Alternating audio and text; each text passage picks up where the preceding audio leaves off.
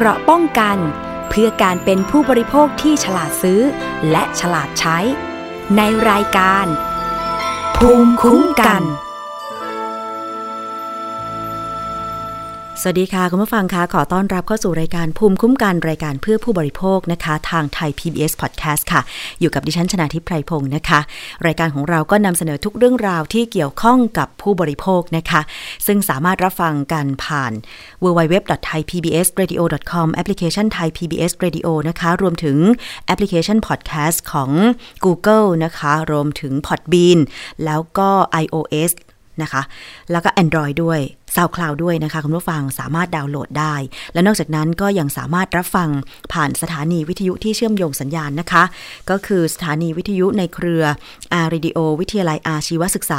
142 สถานีทั่วประเทศค่ะ รวมถึงวิทยุชุมชนคนหนองหญ้าไซสุพรรณบุรี วิทยุชุมชนปฐมสาครจังหวัดสมุทรสาคร วิทยุชุมชนคนเมืองลี้จังหวัดลำพูนวิทยุชุมชนเทศบาลทุ่งหัวช้างจังหวัดลำพูนนะคะ วิทยุชุมชนเมืองนนท์สัมพันธ์ จังหวัดนนทบุรีค่ะ วิทยุชุมชนคลื่นเพื่อความมั่นคงเครือข่ายกระทรวงกลาโหมจังหวัดตราดด้วยนะคะ ประเด็นวันนี้ค่ะ พูดคุยกัน ก็คงหนีไม่พ้นเรื่องของหน้ากากอนามัยนะคะ ซึ่งตอนนี้ค่ะ มีความต้องการในการที่จะใช้หน้ากากอนามัยเพื่อนำมาปิดปาก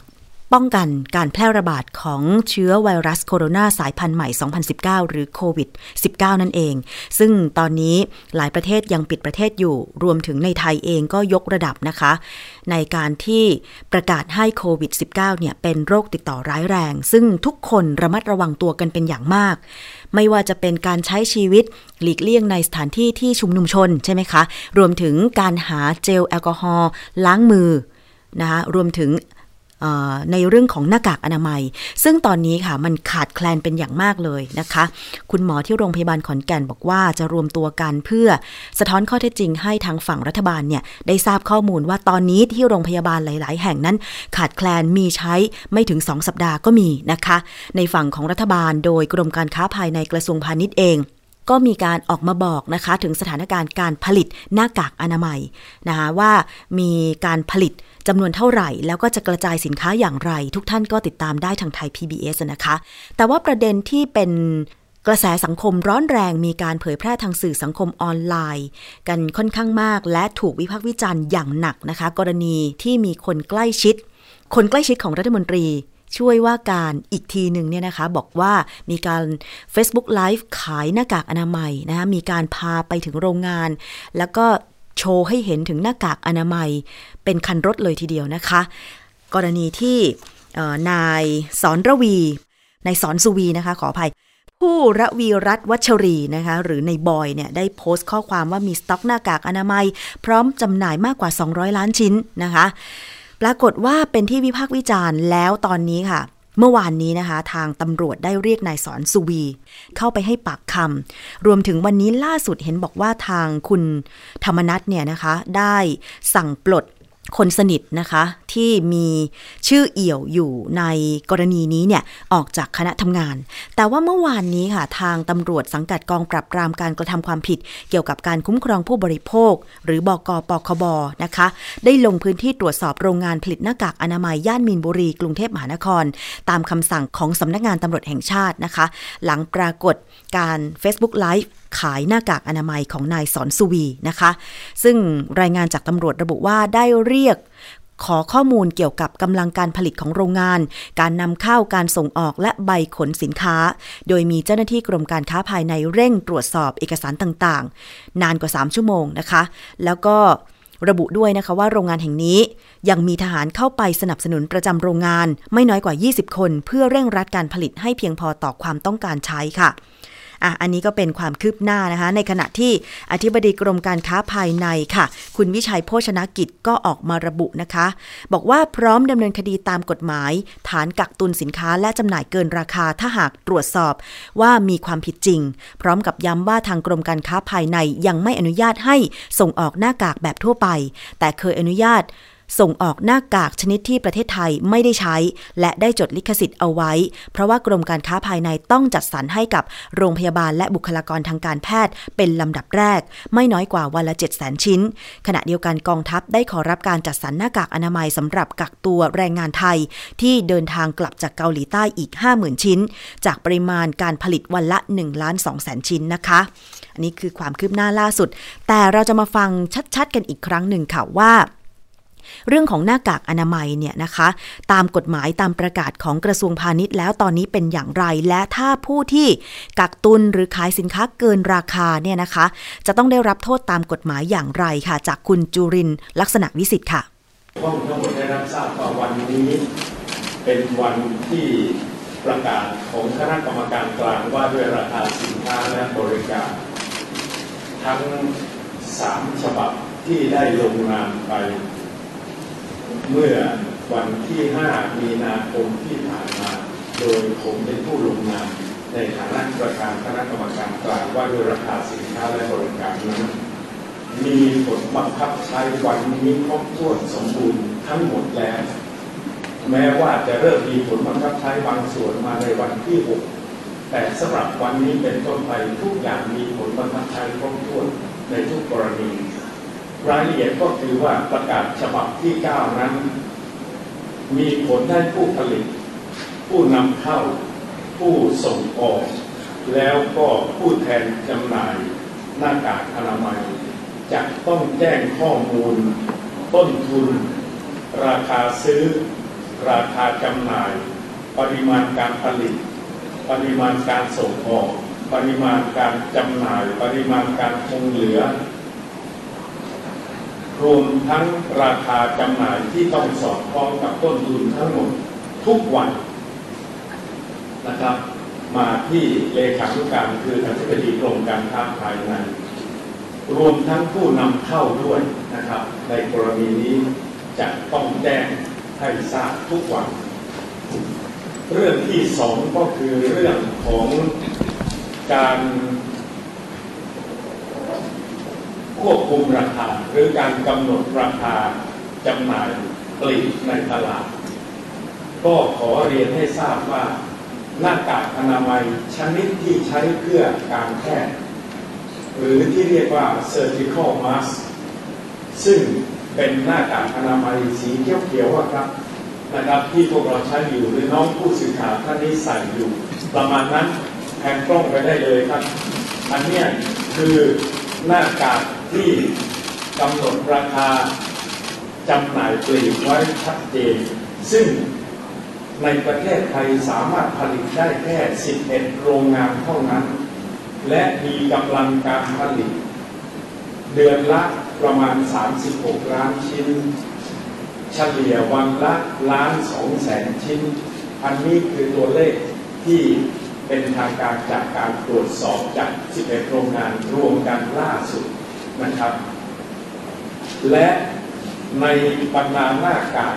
ทั้งหมดที่เป็นหน้ากากทางการแพทย์สีเขียว เมื่อไปถึงร้านจำหน่ายปลีก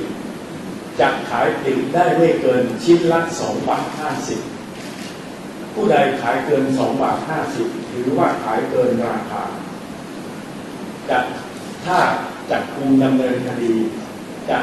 มีโทษ จำคุกไม่เกิน5ปี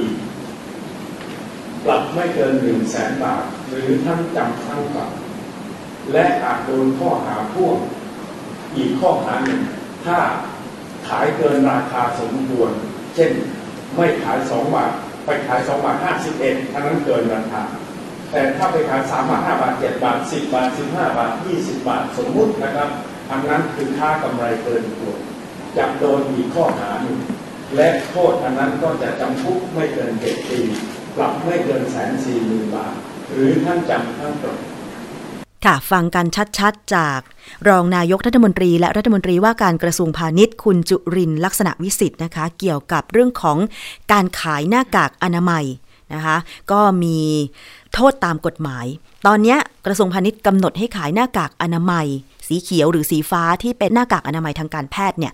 ในราคาชิ้นละ 2 บาท 50 สตางค์นะคะ เพราะฉะนั้นใครพบเห็นการขายหน้ากากเช่น 5 ชิ้น 100 บาท ตกชิ้นละ 20 บาท แจ้งไปที่กรมการค้าภายในนะคะ สายด่วน 1569 หรือแจ้งไปที่สำนักงานคณะกรรมการคุ้มครองผู้บริโภคหรือสคบค่ะ แล้วก็ทางเพจ Facebook ของสคบนะคะรวมถึงกรมการค้าภายในแจ้งไปได้เลยค่ะ ทางออนไลน์นี่แหละ เร็วสุดอย่างน้อยๆนะคะ จะได้บอกข้อมูลว่ามีร้าน ตั้งอยู่ตรงไหนหรือเพจไหน ขายหน้ากากอนามัยเกินราคาบ้างนะคะอะทีนี้นอกจากเรื่องสินค้าขาดแคลนก็ยังมีประเด็นที่ผู้บริโภคนะคะ ได้ไปซื้อตั๋วเครื่องบิน เพื่อจะเดินทาง อย่างเช่นไปที่เกาหลีใต้นะคะ แต่ว่าพอเกิดสถานการณ์การระบาดของไวรัสโควิด -19 เกิดขึ้นเนี่ย ทำให้ไม่สามารถเดินทางไปได้ เพราะฉะนั้นจะทำยังไงดี ในเมื่อจองตั๋วเครื่องบิน ซื้อตั๋วเครื่องบินไปแล้วจะขอเงินคืนได้ไหม วันนี้ดิฉันจะไปพูดคุยกับ ผู้บริโภคท่านหนึ่งนะคะ ที่ซื้อตั๋วเครื่องบินเพื่อเดินทางไปเกาหลีใต้ แต่ไม่สามารถเดินทางได้ จะดำเนินการเพื่อขอคืนเงินได้ไหม หรือต้องทำอย่างไร เราจะคุยกับคุณป่านค่ะ สวัสดีค่ะคุณป่านคะค่ะ สวัสดีค่ะ คุณชนาทิพย์และคุณผู้ฟังนะคะค่ะ ค่ะต้องเล่าก่อนค่ะ คือดิฉันซื้อตั๋วเครื่องบินไปเกาหลีใต้นะคะค่ะผ่านเอเจนซี่ก็คือบริษัท tip.com ก็จะเดินทาง วันที่ 12 มีนาคมเนี้ยค่ะค่ะ กับวันที่ 17 มีนาคม ทีนี้เราก็ติดตามสถานการณ์อยู่ตลอดนะคะ ว่าที่เกาหลีใต้เป็นยังไงบ้างอือฮึทีนี้พอมันเกิดเหตุการณ์เอ่อที่ระบาดอย่างรวดเร็วนะคะเราก็ประเมินสถานการณ์แล้วว่าเราเราเนี่ยไม่สามารถไปได้แน่นอน พอวันที่ 21 กุมภาเราก็เลยติดต่อ ไปที่ทาง trip.com อะค่ะว่าเราจะขอยกเลิกการเดินทาง เพราะว่าสถานการณ์เนี่ยมันแพร่ระบาดอย่างรวดเร็ว มันไม่สามารถเดินทางไปได้แล้วค่ะตอนนั้นทางทริปเนี่ยซึ่งเป็นเรียกว่าเป็นตัวแทนจำหน่ายนะคะ หรือว่าเป็นบริษัทเอเจนซี่เนี่ยเขาก็ให้ข้อมูลกับเราว่า เดี๋ยวเขาจะติดต่อทาง Air Asia ก็คือตั๋วที่เราไปนะคะ เป็นของ Air Asia ค่ะว่าจะสามารถดำเนินการได้อย่างไรบ้างค่ะ หลังจากนั้นเราก็พยายามติดต่อไปเรื่อยๆนะคะ คือระยะแรกเนี่ยก็คืออาจจะยังไม่มีความชัดเจน เขาก็ให้เหตุผลว่าต้องรอนโยบายจากทาง Air Asia ก่อน ซึ่งช่องทางที่เราติดต่อไปเนี่ยก็มีทั้งอีเมล แล้วก็ทาง inbox ใน Facebook แล้วก็ทาง call center พอตอนหลังเราก็ติดตามความคืบหน้าเรื่อยๆนะคะ ทาง trip.com เนี่ยเขาก็แจ้งมาว่าจะมีตัวเลือกให้ลูกค้าเนี่ย สองตัวเลือกค่ะ ก็ค่ะคือ 1. ได้คืนเงินเต็มจำนวน แล้วก็ 2. สามารถเลื่อนการเดินทางได้ค่ะโดยไม่เสียค่าธรรมเนียม แต่หากว่าในช่วงเวลาที่เราเลื่อนไปเนี่ย ตั๋วเครื่องบินเนี่ย แพงกว่าที่เราซื้อเราก็ต้องจ่ายเพิ่มอืมค่ะ แล้วก็หลังจากนั้นเราก็คือพูดง่ายๆเราก็ร้อนใจนะคะ เพราะว่าเราก็เสียค่าตั๋วเครื่องบินไปก็ 7,300 บาท อันนี้จองไปกลับปะคะ ใช่ค่ะ จองจองไปกลับค่ะ ก็คือไฟล์เนี่ยวันที่ 12 มีนาขาไปนะคะขากลับวันที่ 17 และล่าสุดเนี่ยค่ะ ประมาณวันที่ 5 มีนาทาง trip.com เนี่ย ก็ตอบกลับมาว่ากำลังยกเลิกตั๋วเครื่องบินให้ ทีนี้ตรงตอนเนี้ยมันก็จะเป็นในส่วนของ ขั้นตอนรอแหละค่ะว่าเราเนี่ยจะได้เงินคืนเต็มจำนวนหรือเปล่า แต่ว่าทาง tip.com เนี่ยเขาก็ยืนยันว่าจะให้สิทธิ์ลูกค้า เพราะว่ามันเป็นเรียกว่ามันเป็นสถานการณ์ฉุกเฉินนะคะค่ะมันไม่ได้เป็นการแบบว่ายกเลิกในสถานการณ์ทั่วๆไปอย่างเราเองเราเป็นลูกค้าเนี่ยโอเค เราก็เข้าใจตรงเนี้ยว่ามันเป็นธุรกิจผู้ประกอบการเองก็ได้รับผลกระทบ แต่ว่าเราเองเราก็อยาก ได้สิทธิ์หรือว่าได้ได้รับความเป็นธรรมตรงนี้ด้วยอะค่ะ เพราะค่ะว่ามันเป็นสถานการณ์ฉุกเฉินนะคะ เราเราก็ไม่คิดว่าเกาหลีใต้ที่แบบจะเกิดการแพร่ระบาดของโควิด -19 นี่ได้อย่างรวดเร็วแบบเนี้ยค่ะ ตอนคุณป่านจองนี่ ตอนนั้นเริ่มมีการระบาดของโควิด -19 หรือยัง ยังค่ะจองตั้งแต่อ่า ปลายปีเดือนธันวา ปี 62อะค่ะ อ๋อ เพราะว่าสถานการณ์โควิด -19 มันระบาดมาจากเมืองอู่ฮั่นประเทศจีนใช่ประมาณกลางเดือนธันวาคมพอดีนะคะ แล้วหลังจากนั้นใช่พอต้นปี 2563 ก็เริ่มมีสถานการณ์จากจีน แล้วก็ยังไม่ลามไปเกาหลีใต้ใช่ไหม ใช่ใช่พอรู้สึกว่าตอนนั้นที่ จองนี่น่าจะประมาณสักสัปดาห์ที่ 3 ของเดือนธันวาได้อะค่ะค่ะตอนนั้นก็คือมันยังไม่ได้มีสถานการณ์อะไร ซึ่งเราก็แพลนไว้ล่วงหน้าแล้วนะคะ พอตอนช่วงมกราเนี่ยเราก็ยังติดตามสถานการณ์อยู่ เพราะตอนนั้นเกาหลีใต้เนี่ยผู้ติดเชื้อเนี่ยยังน้อยกว่าบ้านเราอีกนะคะค่ะทีนี้พอพอมันมีเหตุการณ์อย่างอย่างที่เราทราบใช่ค่ะ คุณป้าที่ที่ไปที่โบสถ์นะคะ มันก็เลย แพร่ระบาดอย่างรวดเร็ว พอเราประเมินสถานการณ์แล้ว เราก็ไปไม่ได้แน่นอนก็คือ ตอนนั้นก็คิดอยู่แล้วว่าคือเที่ยวเนี่ยเราไปเที่ยวเมื่อไหร่ก็ได้ แต่ว่าคือโรคระบาดเนี่ยมันมันก็มีความเสี่ยงนะคะ แล้วออฟฟิศคุณป่านนี่ยังอนุญาตให้ไปต่างประเทศไหม พอระยะหลังเนี่ยค่ะ พอมีประเทศกลุ่มเสี่ยงตามประกาศของกระทรวงสาธารณสุข เพิ่มมากขึ้นนะคะ ก็เป็นการลักษณะขอความร่วมมือค่ะ ขอให้พนักงานใช่งดการเดินทางค่ะ แต่ว่าเเรียกว่าเป็นเป็นการขอความร่วมมือแต่ว่าคือส่วนใหญ่พนักงานก็เข้าใจนะคะ เพราะว่าก็มีเพื่อนพนักงานหลายคนเหมือนกันที่เลื่อนเลื่อนการเดินทางออกไป หรือว่ายกเลิกในประเทศกลุ่มเสี่ยงอะค่ะ เพราะว่าระยะนี้ ก็จะเป็นช่วงคนที่จะไปเนี่ยค่ะ ประเทศยอดนิยมนะคะเกาหลีใต้ญี่ปุ่นก็จะเยอะอะค่ะ ใช่ เพราะว่าตอนนี้ญี่ปุ่นเองก็บางเมืองนั้นปิดไปแล้วนะคะ ปิดเมืองไปแล้ว เกาหลีใต้ก็ปิดไปแล้ว แล้วก็ทำความสะอาดกันยกใหญ่เลยทีเดียว แต่เรื่องนี้เนี่ยนอกจากติดต่อไปทางบริษัทตัวแทนที่จำหน่ายตั๋วเครื่องบิน ซึ่งก็ต้องรอคำตอบว่าเราจะได้เงินคืนเต็มจำนวนไหม ทางสำนักงงานคณะกรรมการคุ้มครองผู้บริโภคหรือสคบนะคะ คือจริง ๆ แล้วเขามีกำหนดนะ ที่จะประชุมหารือเรื่องนี้เมื่อปลายสัปดาห์ที่ผ่านมา ว่ากรณีที่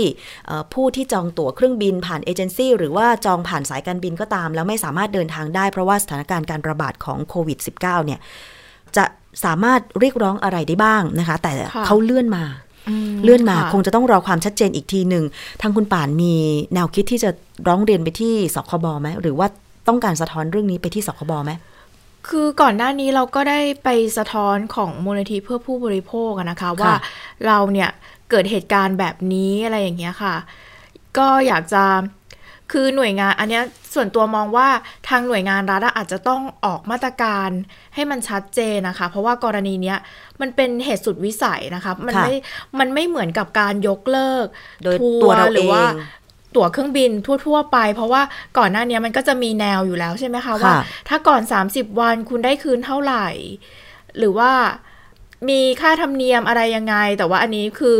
ผู้ง่ายมันก็ถือว่าเป็นเหตุการณ์แรกเลยนะคะ ที่ที่เกิดขึ้นที่บ้านเราแล้วก็ ได้รับผลกระทบกันกันมากเลย ส่วนตัวก็ก็เข้าใจผู้ผู้ประกอบการนะคะ ก็ก็เห็นใจเหมือนกัน เพราะว่ามันก็เป็นธุรกิจนะคะ แต่ว่าพอมันเกิดเหตุการณ์แบบนี้มันควรที่จะมีมาตรการให้ชัดเจนว่า ถ้าเป็นกลุ่มลูกค้าเนี่ยที่เขายกเลิก การเดินทางระยะเวลาเท่าไหร่ จะได้คืนเท่าไหร่อะไรแบบนี้ค่ะ เพื่อพอสุดท้ายมันจะได้ไม่เป็นปัญหามา ตอนหลังอะค่ะก็คือขอให้ทราบแนวปฏิบัติใช่ใชไหมคะใช่ เพราะอย่างในในใน a c e b o o k อะค่ะ เพราะว่าอยู่ในกลุ่มที่จะเป็นนักท่องเที่ยวเกาหลีใต้อะไรอย่างเงี้ยค่ะ ก็มีหลายคนก็สะท้อนนะคะ อย่างเช่นแบบจองผ่านส่วนใหญ่จะที่มีปัญหาจะเป็นการจองผ่านเอเจนซี่อะค่ะ ก็จะมาสะท้อนกันว่าติดต่อยังติดต่อไม่ได้เลย ซึ่งส่วนใหญ่ลูกค้าก็จะร้อนใจนะคะ เพราะอย่าง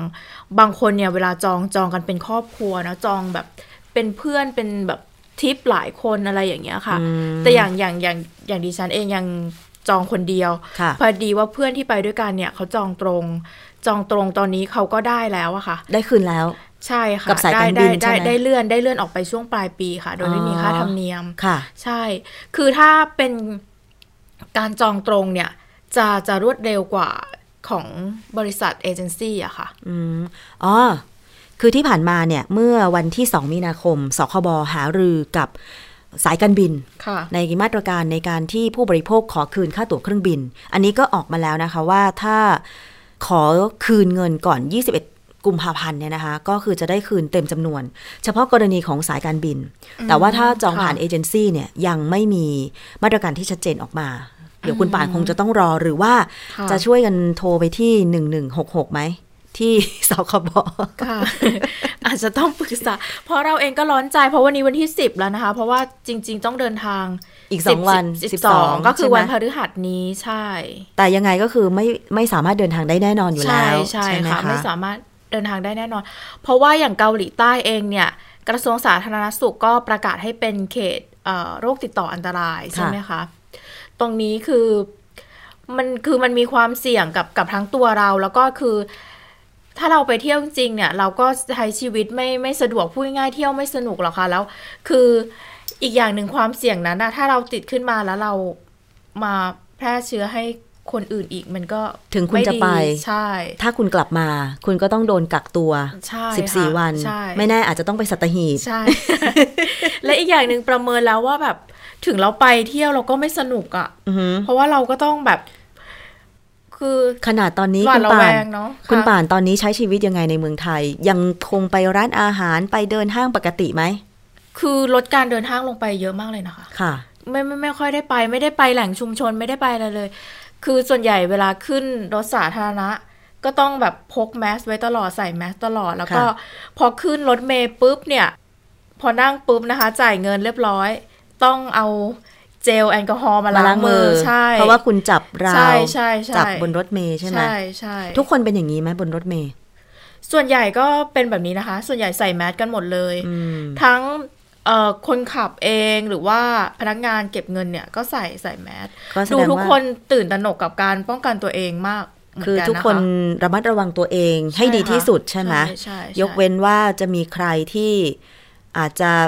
หลุด จากการตรงนี้ไปได้เนี่ยนะคะ คือตอนนี้เนี่ยต้องยอมรับว่าปัญหาหลังจากเกิดการระบาดของโควิด -19 เนี่ยค่ะทำให้ทุกคน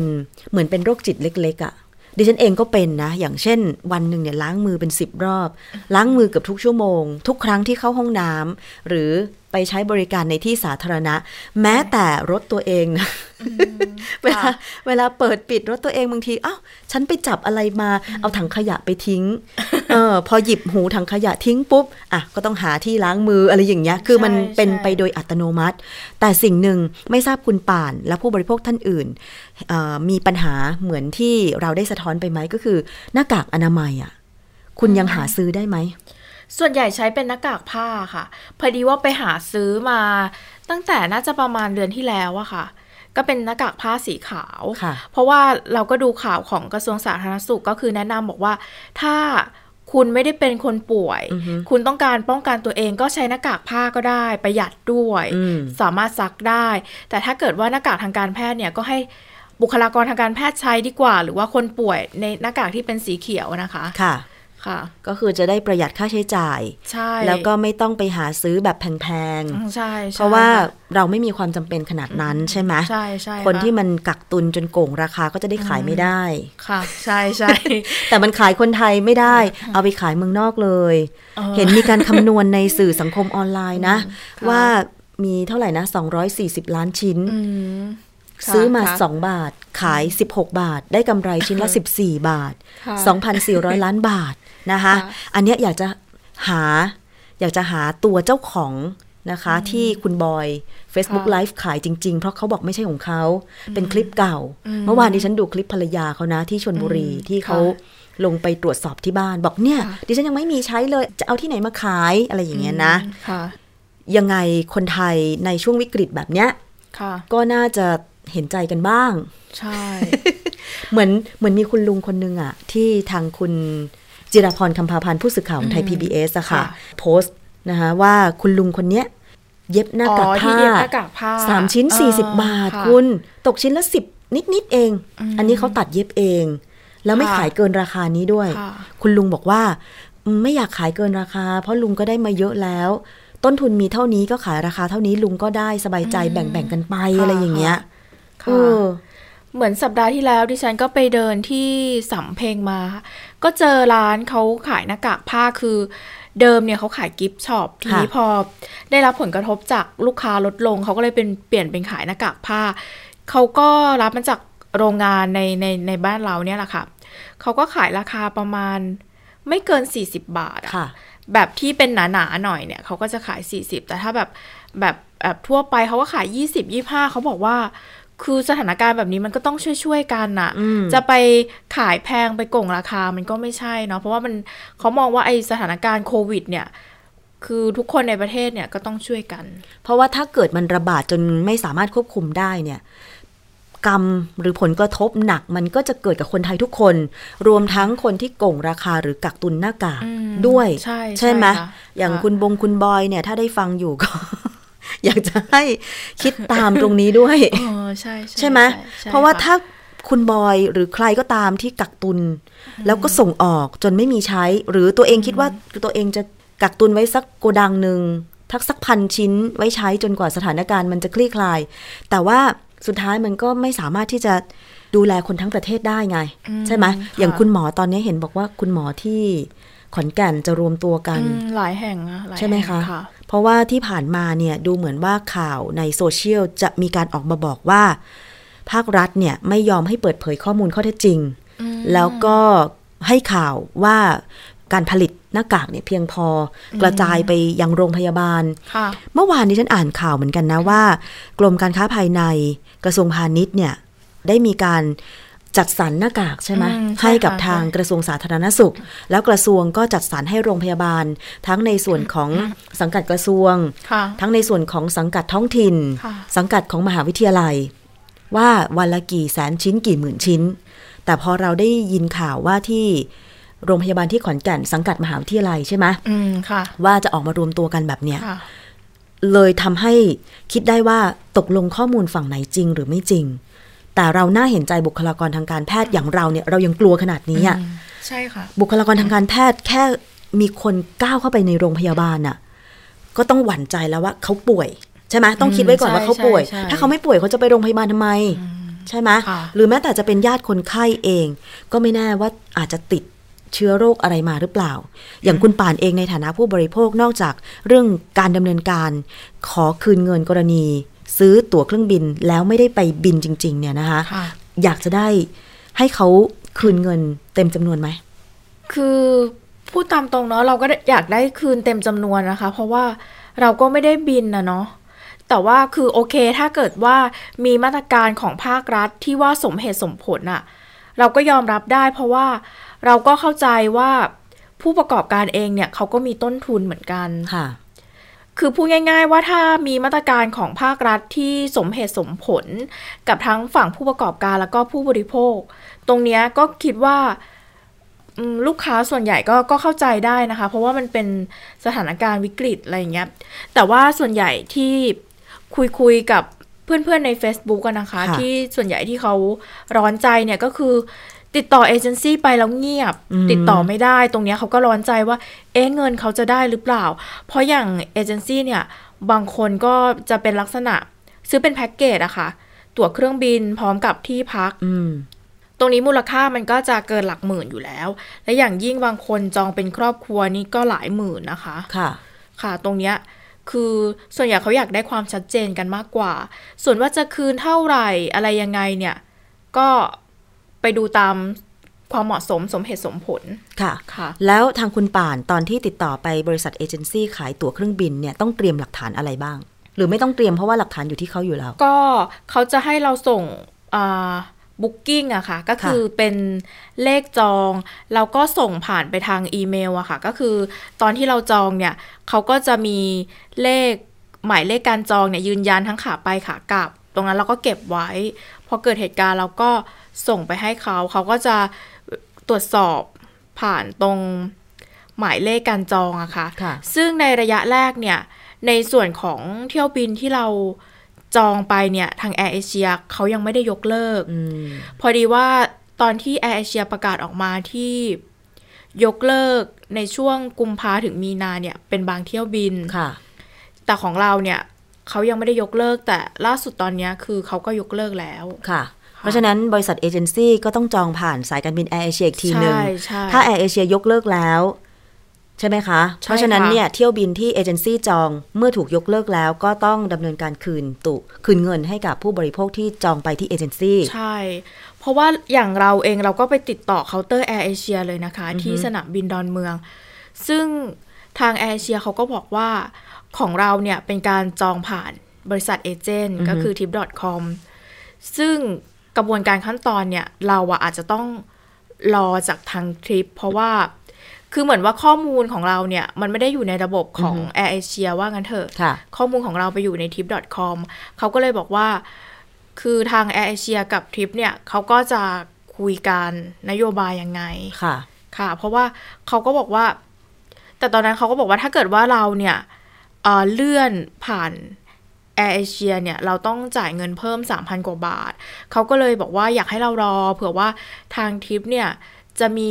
แนวทางอะไรที่แบบว่าเราไม่ต้องเสียเงินเพิ่มว่างั้นเถอะอืมค่ะค่ะอะ อันนี้ก็เป็นการที่ผู้บริโภคนะคะ จองตั๋วเครื่องบินผ่านเอเจนซี่แล้วก็ไม่สามารถเดินทางได้ ติดต่อทั้งบริษัทเอเจนซี่ติดต่อทั้งสายการบินที่เราจะบินค่ะแต่ว่าต้องรอใช่ไหมใช่ใช่เพียงแต่ว่าต อนเนี้ยดิฉันก็ยังรอเหมือนกันว่าทางสคบจะมีการประชุมเรื่องนี้อีกเมื่อไหร่ เพราะว่าค่ะมีการเลื่อนมา เดี๋ยวถ้าได้เอ่อหมายที่จะมีการประชุมแล้วเนี่ยจะแจ้งทางคุณป่านอีกทีหนึ่งค่ะว่าค่ะมีความชัดเจนเป็นอย่างไรนะคะค่ะว่าจะค่ะขอเงินคืนได้ไหมแต่ยังไงก็อยากให้ได้เงินคืนร้อยเปอร์เซ็นต์ค่ะเพราะไม่ได้ไปเลยอะใช่ไหมค่ะอืมค่ะค่ะอะอันนี้ก็ อยากจะให้คุณป่านนะคะฝากอะไรถึงผู้บริโภคท่านอื่นบ้าง ไม่เฉพาะการจองตั๋วผ่านเอเจนซี่ข้อสังเกตหรือวิธีการที่ผู้บริโภคสามารถดำเนินการเพื่อเรียกร้องสิทธิ์ของตัวเองอะค่ะค่ะก็ก็ฝากในกรณีนี้แล้วกันนะคะ คือเออลูกค้าเนี่ยไม่ว่าจะจองตั๋วเครื่องบิน หรือว่าจองทัวร์เนี่ยเราก็ต้องเก็บหลักฐานของการจอง การชำระเงินเนี่ยไว้ให้ครบนะคะ เผื่อว่ามันมีเหตุการณ์อย่างเงี้ย เหตุสุดวิสัยเนี่ยเราก็จะได้ไปดำเนินการติดต่อ ซึ่งตรงเนี้ยค่ะ เชื่อว่าลูกค้าหลายคนเนี่ยอาจจะรู้สึกว่าโอ้มันยุ่งยากจังอะไรอย่างเงี้ยก็เหมือนว่าเออขี้เกียจขี้เกียจไปตามอะไรอย่างเงี้ยค่ะค่ะก็คือตรงเนี้ยเราก็จะเสียสิทธิ์ที่เราควรจะได้ไปนะคะ แล้วก็สองเนี่ยเราก็ต้องติดตามข้อมูล ผ่านทางพวกมูลนิธิเพื่อผู้บริโภคสคบหรือว่าตามสื่อต่างๆ หรือว่าอย่างดิฉันก็ติดตามของรายการสถานีประชาชนนะคะที่ค่ะที่ก่อนหน้านี้เขาก็จะมีมาตรการมีหน่วยงานที่เกี่ยวข้องมาหารือกัน ซึ่งเราก็พยายามติดตามตรงเนี้ยอยู่ตลอดนะคะว่าจะมีช่องทางได้ยังไงบ้าง อย่างที่บอกอะค่ะ คือเราผู้บริโภคเป็นลูกค้าเราก็อยากได้รับความเป็นธรรมค่ะจากเรื่องเนี้ยนะคะ ให้มันมีมาตรการที่ชัดเจน แต่อีกด้านหนึ่งอะ โอเคเราก็เข้าใจผู้ประกอบการนะคะอืมคือเขาก็มีต้นทุน ซึ่งเขาก็ได้รับผลกระทบเหมือนกัน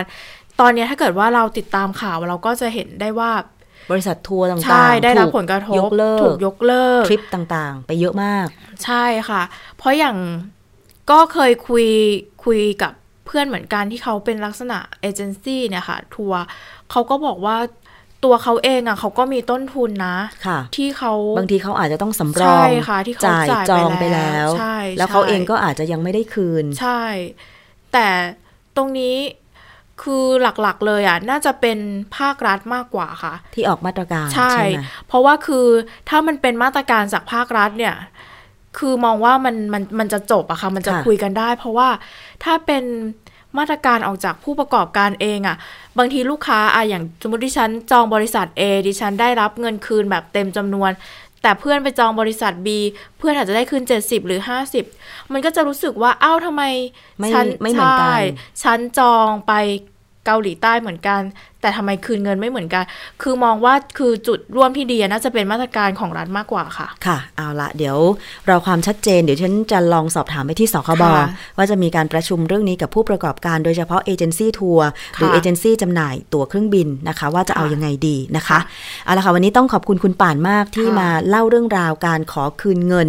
นะคะ กรณีซื้อตั๋วเครื่องบินจากเอเจนซี่แล้วก็ไม่ได้บิน เพราะว่าสถานการณ์ของไวรัสโควิด -19 นะคะความคืบหน้าเดี๋ยวติดตามได้ในรายการภูมิคุ้มกันค่ะ เอาละค่ะ ช่วงนี้เราไปอีกช่วงหนึ่งนะคะ คิดก่อนเชื่อกับดรแก้วกังสดานนภัยนักพิษวิทยา วันนี้ค่ะ มีงานวิจัยใหม่ออกมา พบว่าโควิด -19 เนี่ยกลายพันธุ์ มันมีความหมายอะไรกับเราไหมไปฟังกันเลยค่ะ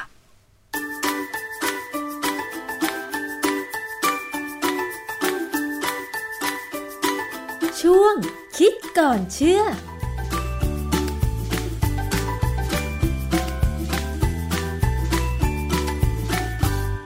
พบกันในช่วงคิดก่อนเชื่อกับดรแก้วกังสดานนภัยนักพิษวิทยากับดิฉันชนาทิพย์นะคะ วันนี้มาคุยกันเรื่องของโควิด -19 ค่ะ ซึ่งตอนนี้นะคะ การระบาดยังคงเป็นไปอย่างต่อเนื่อง ทั้งต่างประเทศแล้วก็ในไทย ซึ่งมีความพยายามจากทุกหน่วยงานเลยค่ะ ในการสกัดกั้นการแพร่ระบาดของโควิด -19 หรือไวรัสโคโรนาสายพันธุ์ใหม่ 2019 นะคะ แต่คุณผู้ฟังมันก็มีข่าวอีกนั่นแหละค่ะว่าโควิด -19 เนี่ยมันกลายพันธุ์เป็น 2 ชนิด แต่เรื่องนี้มันมีงานวิจัยอะไรที่มารองรับ แล้วเราจะรับมือกับมันอย่างไร ต้องไปสอบถามกับอาจารย์แก้วค่ะ อาจารย์คะมันเป็นเรื่องที่น่าเป็นห่วงไหมคะ กับการกลายพันธุ์ของไวรัสโควิด -19 เนี่ยค่ะ ครับความจริงอย่างที่ผมเคยบอกไว้นะ ผมไม่ใช่ผู้เชี่ยวชาญเรื่องไวรัสนะ ในกรณีนี้เนี่ยมันมีการกลายพันธุ์ ซึ่งการกลายพันธุ์เนี่ยมันเป็นเรื่องทางพิษวิทยาค่ะที่เราศึกษาอยู่ค่ะนะฮะถามว่าการที่มันกลายพันธุ์แล้วเนี่ย มันทำให้เกิดอันตรายมากขึ้นมากไหมในบทความที่เขาตีพิมพ์ในวารสารของจีนนะชื่อ National Science Review เป็นวารสารของจีนนี่แหละนะฮะนักวิจัยชาวจีนเนี่ยเขาเอาเชื้อไวรัสของที่เป็นพวกโควิด -19 เนี่ย ซึ่งมันมีจากที่ต่างๆ ที่มันมีการติดเชื้อตรงนู้นตรงนี้เนี่ยเขาก็จับมันมาดูมาดู ปรากฏว่าเขาไม่เจอว่ามันมีความแตกต่างกันทางหน่วยพันธุกรรมค่ะนะฮะเอ่อ ตอนเนี้ยที่เขาเจอก็คือตอนนี้มันอยู่สองชนิดเจ้าที่เขาเรียกว่า S type หรือว่าชนิด S กับ L type หรือชนิด L ไอ้ S กับ L เนี่ย S ที่มาจากคำว่า serine type ส่วน L มาจากคำว่า leucine type แต่ที่ถามว่า serine กับ leucine นี่มันเป็นยังไง เอ่อ serine เนี่ยเป็นชื่อของกรดอะมิโนตัวหนึ่ง leucine เป็นชื่อของกรดอะมิโนอีกตัวหนึ่ง F type หรือ serine type เนี่ยเขาเข้าใจว่ามันเป็นสายพันธุ์ดั้งเดิม สายพันธุ์หลักที่เริ่มต้นมาเลยมาจากตัวนี้นะฮะแล้วมันมีการกลายพันธุ์ คือการกลายพันธุ์เนี่ยพอมันกลายพันธุ์ที่ตรงที่เรียกว่าเขาเรียกว่าเป็นตัวรหัสพันธุกรรม แค่แค่ตัวเดียวเนี่ย มันสามารถทำให้กรดอะมิโนที่จะถูกสร้างออกมาจากเปลี่ยนได้จากซีรีนจะเป็นลูซีนค่ะคือกรดอะมิโนเปลี่ยนชนิดกรดอะมิโนนี้คือสิ่งที่อยู่ เป็นอ่าเป็นโปรตีนที่หุ้มตัวไวรัส อย่างที่ผมอธิบายเลยไปครั้งนึงแล้วว่า ไวรัสไม่ใช่สิ่งมีชีวิต แต่เป็นลักษณะที่ภาษาอังกฤษใช้คำว่า particle ภาษาไทยผมไม่แน่ใจจะใช้คำว่าอะไรนะเราใช้คำว่า particle แล้วกัน มันมันเป็น particle ซึ่งมีเปลือกเป็นโปรตีน หรือเป็นโปรตีนที่ผสมกับแป้งเรียกว่าเรียกว่าไกลโคโปรตีนนะแต่ข้างในเปลือกเนี่ยที่เป็นกลมๆเนี่ย มันจะมีข้างในจะเป็น เป็นหน่วยพันธุกรรม เป็นกรดนิวคลีกซึ่งกรณีของโคโรนาไวรัสเนี่ย จะเป็น RNA ribonucleic acid นะคือการที่มี RNA อยู่เป็นอยู่ในในใน particle อันเนี้ยนะ เป็นเรื่องที่ค่อนข้างจะแปลกในสมัยโบราณ เพราะว่าจริง ๆ เราเข้าใจว่าการถ่ายทอดพันธุกรรมต่างๆ มันต้องใช้ DNA ค่ะแต่ไวรัสเนี่ยเป็นตัวเริ่มต้นที่ให้เห็นว่า RNA เนี่ยก็ถ่ายทอดพันธุกรรมได้ และเป็นตัวที่มีปัญหานะ ตัวบทความเนี่ยเขาใช้คำว่าเขาใช้ชื่อว่า on the origin and continuing evolution of SARS-CoV-2 SARS SARS-CoV-2 เนี่ยถูกเปลี่ยนมาเป็นโควิด -19 ค่ะนะฮะเออผมพยายามอ่านบทความเนี่ยเป็นบทความที่อ่านยากแล้วเพราะไม่ใช่แนวทางของผมอะนะแต่อ่านแล้วก็พอเข้าใจได้ว่า คือเขาบอกว่าตอนที่มันมีการแพร่ระบาดที่อู่ฮั่นเนี่ยไวรัสตรงนั้นเป็นแอลแล้ว คือกลายพันธุ์ไปแล้วค่ะ แล้วเป็นชนิดที่เออมีความรุนแรงกว่า S L มีความรุนแรงกว่า S S เนี่ยเป็นตัวเริ่มต้น ซึ่งเข้าใจว่ามันอาจจะมาจากสัตว์อะไรก็ตามเนี่ยนะไอ้เจ้า L เนี่ยแพร่กระจายได้รวดเร็ว แล้วก่ออาการได้รุนแรง และเป็นประมาณ 70เปอร์เซ็นที่ทำให้เกิดการติดเชื้อในอู่ฮั่นค่ะ อาจารย์คะถามนิดนึง ในงานวิจัยเขาบอกไหมคะว่ามีปัจจัยอะไรที่ทำให้มีการกลายพันธุ์จาก S เป็น L อ่าผมจะอธิบายฟังคือจริงๆยังไม่เคยมีใครพูดตรงนี้นะแต่ว่าในหลักการพื้นฐานในตำราทางด้านไวโรโลจีหรือไวรัสวิทยาเนี่ย ไวรัสเนี่ย เวลามันจะมีการเพิ่มจำนวนกรดนิวคลีอิกเช่นกรณีของโคโรนาไวรัสเนี่ยก็จะเพิ่มปริมาณ RNA เนี่ย มันจะเพิ่มอย่างรวดเร็ว แล้วไม่มีการตรวจสอบ ในระบบไม่มีการตรวจสอบ ภาษาการตรวจสอบเนี่ย ถ้าเป็นในเป็นเซลล์ของมนุษย์นะมนุษย์เนี่ยเวลาเราเพิ่มเซลล์เนี่ย DNA ที่เรามีการจำลองขึ้นมาใหม่ให้เหมือนเดิมเนี่ย เราจะมีระบบเรียกว่า proof reading หรือการตรวจสอบ อย่างอย่างเรียกว่า ตรวจสอบแบบถ้ามีความผิดพลาดเนี่ย เราจะทำลายเซลล์นั้นทิ้งนะมีระบบทำลายทิ้งเลย ถ้าเป็นเซลล์ที่ปกตินะค่ะโดยทั่วไปแล้วเนี่ยในเซลล์ของมนุษย์หรือสัตว์ชั้นสูงเนี่ย ถ้าการตรวจสอบผิดพลาด เซลล์นั้นมีโอกาสเป็นมะเร็ง อืมค่ะ เซลล์มะเร็งทั่ว ๆ ไปเนี่ยเกิดขึ้น เพราะว่า มีความผิดพลาดในการตรวจสอบเวลามีการแบ่งเซลล์ใหม่ ค่ะแต่เกิดเป็นมะเร็ง เพราะฉะนั้น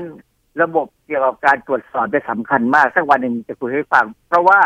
มันมีองค์ประกอบที่เป็นวิตามินเป็นแร่ธาตุหลาย ๆ อย่างเนี่ย ที่เราจะต้องกินเพื่อให้ระบบของเราเนี่ยแข็งแรงค่ะแต่ที่กลับมาที่ไอ้ไวรัสนี่ใหม่ แต่ว่าไวรัสเนี่ย มันเป็น RNA ไวรัส ซึ่งเวลามันแบ่งเนี่ย การตรวจสอบมันไม่มีหรอกเพราะฉะนั้นโอกาสที่มันจะผิดพลาด ผิดพลาดแล้วก็เลยไปเลย อืม ก็เป็นไวรัสตัวใหม่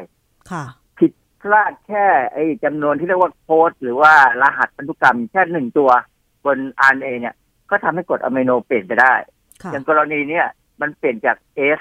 ซึ่งเป็นสายพันธุ์ที่มีความรุนแรงน้อยกว่า ติดเชื้อยากกว่าเนี่ย มาเป็น L ซึ่งติดเชื้อง่ายกว่า แล้วก็รุนแรงมากกว่า มันง่ายกว่าเพราะอะไร เพราะว่าเขาบอกว่าจากในบทความนี่นะเขาไปดูว่า ดูอย่างโคโรนาไวรัสเนี่ย เราเห็นเปลือกมันเนี่ยเป็นกลมๆก่อน แล้วมันก็มีบางส่วนที่ยื่นออกมา เป็นน้ำหนามที่ใช่เขาไหมเรียกว่าสคะไปค์เอ่อเขาเรียกมันหนามก็ได้เรียกสไปค์ก็ได้ เรียกเป็นตุ่มก็ได้ค่ะแต่ว่าลักษณะมันเนี่ยทำให้เขานึกคนที่เห็นรูปจากอิเล็กตรอนไมโครสโคปไอ้กล้องไอ้ภาพจากกล้องจุลทรรศน์อิเล็กตรอนเนี่ยเขาเห็นแล้วเขานึกถึงเปลวเพลิงที่ออกมาจากดวงอาทิตย์อะค่ะเขาเรียกว่าโคโรนาค่ะบนเปลือกของโคโรนาไวรัสเนี่ยมันมีสไปค์หรือเรียกว่าเป็นตุ่ม หรือเป็นแท่งอะไรก็ตามเนี่ยยื่นออกมาเนี่ย ไอ้ตรงนั้นเนี่ยจริง ๆ เป็นโปรตีน แล้วมีแป้งนิดหนึ่งติดอยู่ เป็นลักษณะเฉพาะของเขาเขาเรียกว่าไกลโคโปรตีนนะฮะไอ้เจ้าตุ่มตรงเนี้ย จริง ๆ แล้วมันเป็นบริเวณที่มันจะเข้าไปกับส่วนที่เราเรียกว่าบริเวณรับของเซลล์มนุษย์อ๋อค่ะคือไวรัสต้องมีบริเวณรับ มันถึงจะแช่เข้าไปในตัวในเซลล์มนุษย์ได้ค่ะคือมันจะต้องสวมเข้าไปกับบริเวณรับ ได้พอดีแล้วปรากฏว่าไอ้เจ้าไอ้เจ้าบริเวณรับเนี่ยนะ ผมงงมากเลยตอนแรกที่อ่านบทความเขาบอกมันคือ ACE ACE2 และ ACE2 คุ้นๆ มันคือ angiotensin converting enzyme 2เอ๊ะทำไมชื่อมันคุ้นๆ ไอ้เจ้าตัวเนี้ยจริงๆ แล้วมันเป็นเอนไซม์เป็นเอนไซม์ที่มีหน้าที่กระตุ้นให้ angiotensin ที่เป็นสารเคมีที่ร่างกายเราผลิตเนี่ย สามารถถูกเปลี่ยนไปเป็นสารที่มีที่สามารถทำงานได้ เพื่อควบคุมความดันโลหิต ในร่างกายมนุษย์อืมดูมันคนละเรื่องกันไหมค่ะแล้วคนละเรื่องกันแต่ปรากฏว่าเอนไซม์เนี่ยกลายเป็นตัวรับของโคโรนาไวรัส หรือจริงๆ พวกซาร์สพวกไอ้เมอร์สอะไรก็ตามเนี่ย มันใช้ตัวนี้เหมือนกัน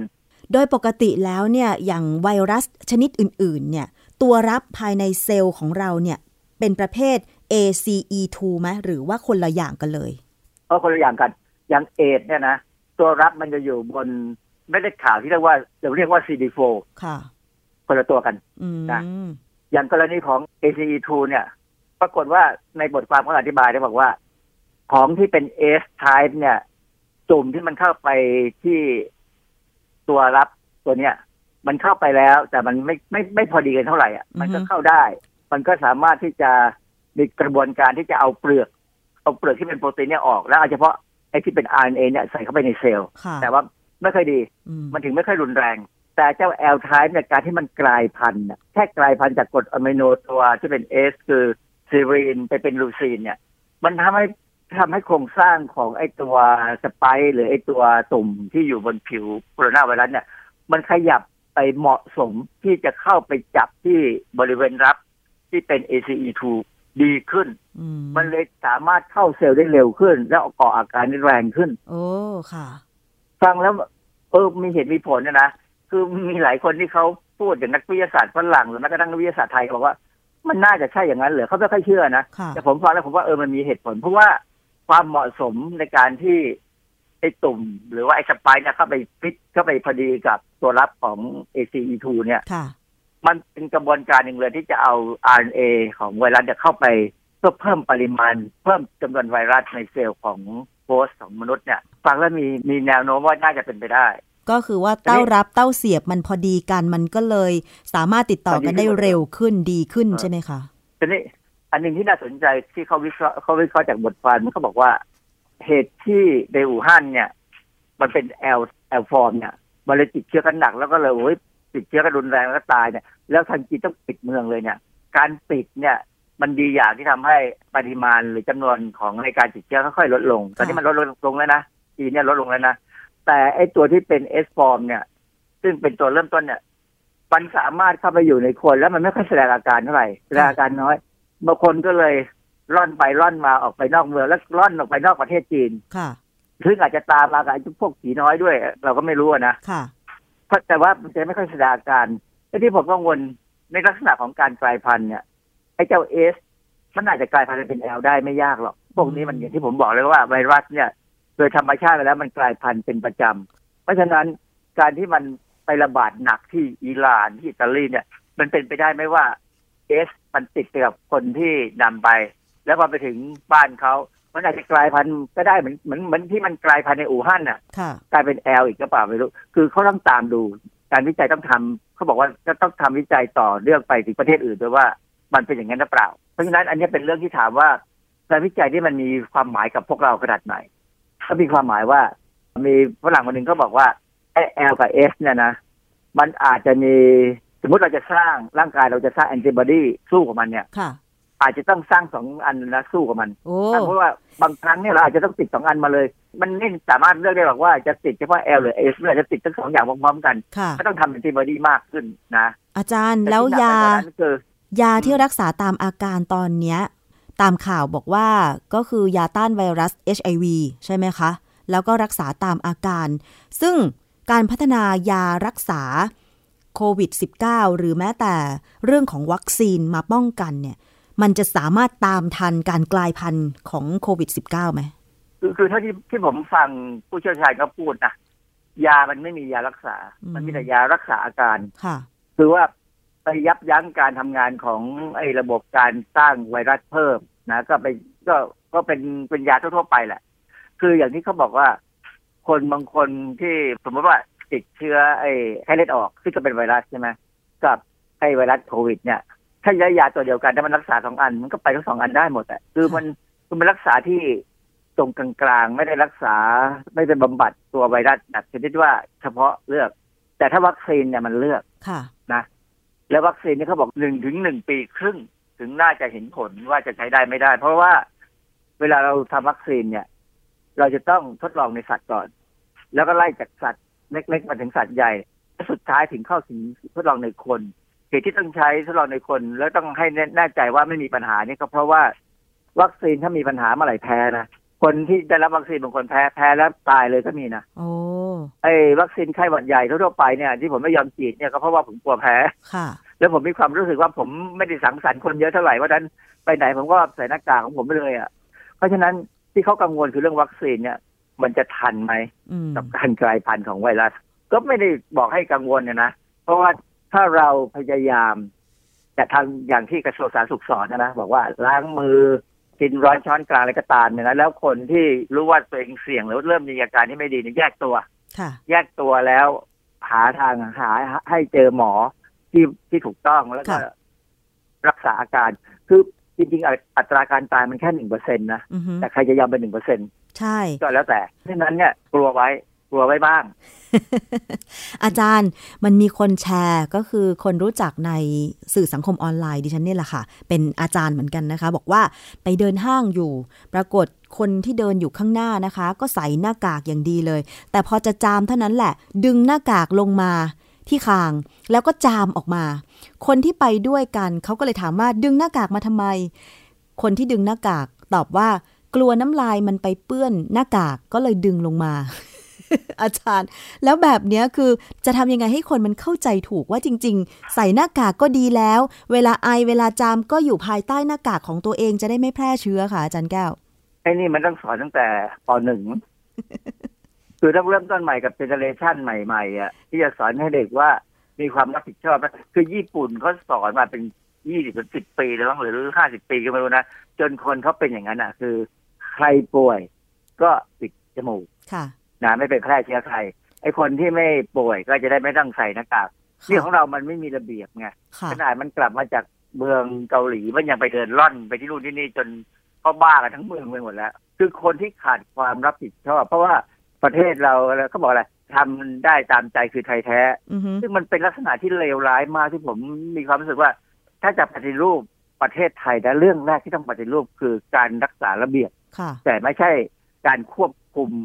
แบบเผด็จการนะค่ะต้องทำให้มีระเบียบให้เข้าใจว่าระเบียบเราทำเพราะเหตุผลอะไร ต้องเป็นคนมีเหตุมีผล ที่จะรู้ว่า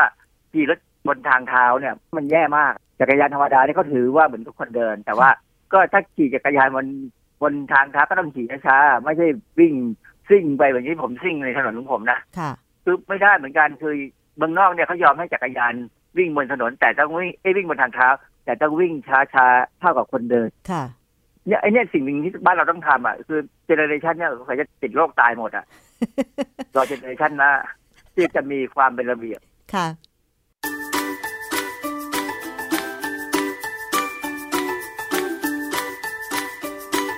ช่วงคิดก่อนเชื่อ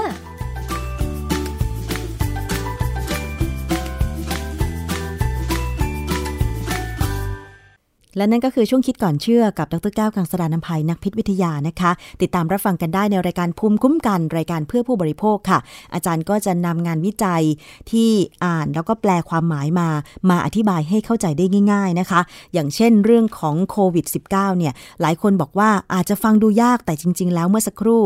ที่ดิฉันได้คุยกับอาจารย์เนี่ยนะคะ ก็พยายามนึกภาพตาม ก็พอจะเข้าใจนะคะว่า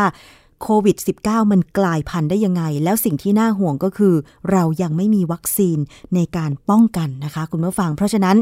ดูแลรักษาตัวเอง รักษาความสะอาดล้างมือบ่อยๆ เวลาไอจามหรือว่าใครไม่สบายมีไข้ตัวร้อน ต้องใช้หน้ากากปิดจมูก แต่ว่าถ้าหาหน้ากากอนามัยไม่ได้ตอนนี้ แนะนำว่าเย็บผ้าปิดไว้ก่อนก็ได้ค่ะ ซึ่งเราจะพยายามในการกระตุ้น ให้รัฐบาล ผลิต หรือว่าส่งหน้ากากถึงมือประชาชนในราคาที่เป็นธรรม โอกาสที่อยากจะให้รัฐบาลไทย ส่งหน้ากากไปถึงบ้านของคนไทยนั้น คงเป็นไปไม่ได้ รัฐบาลไทยก็ไม่เหมือนรัฐบาลญี่ปุ่น เพราะฉะนั้นขอภาวนาแค่ว่า ขอให้รัฐบาล จัดสรรหน้ากาก ควบคุมการขายหน้ากากอนามัย เจลล้างมือแอลกอฮอล์70%ในราคายุติธรรม ไม่แพงไม่สูงเกินจริง เท่านั้นเป็นพอ แล้วก็ขอให้มีสินค้ากระจายให้ทั่วประเทศ เท่านี้เองนะคะ ดิฉันคิดว่าเนี่ยจะเป็นสิ่งที่สามารถที่จะช่วยให้การแพร่ระบาดของเชื้อไวรัสโควิด -19 เนี่ยมันหยุด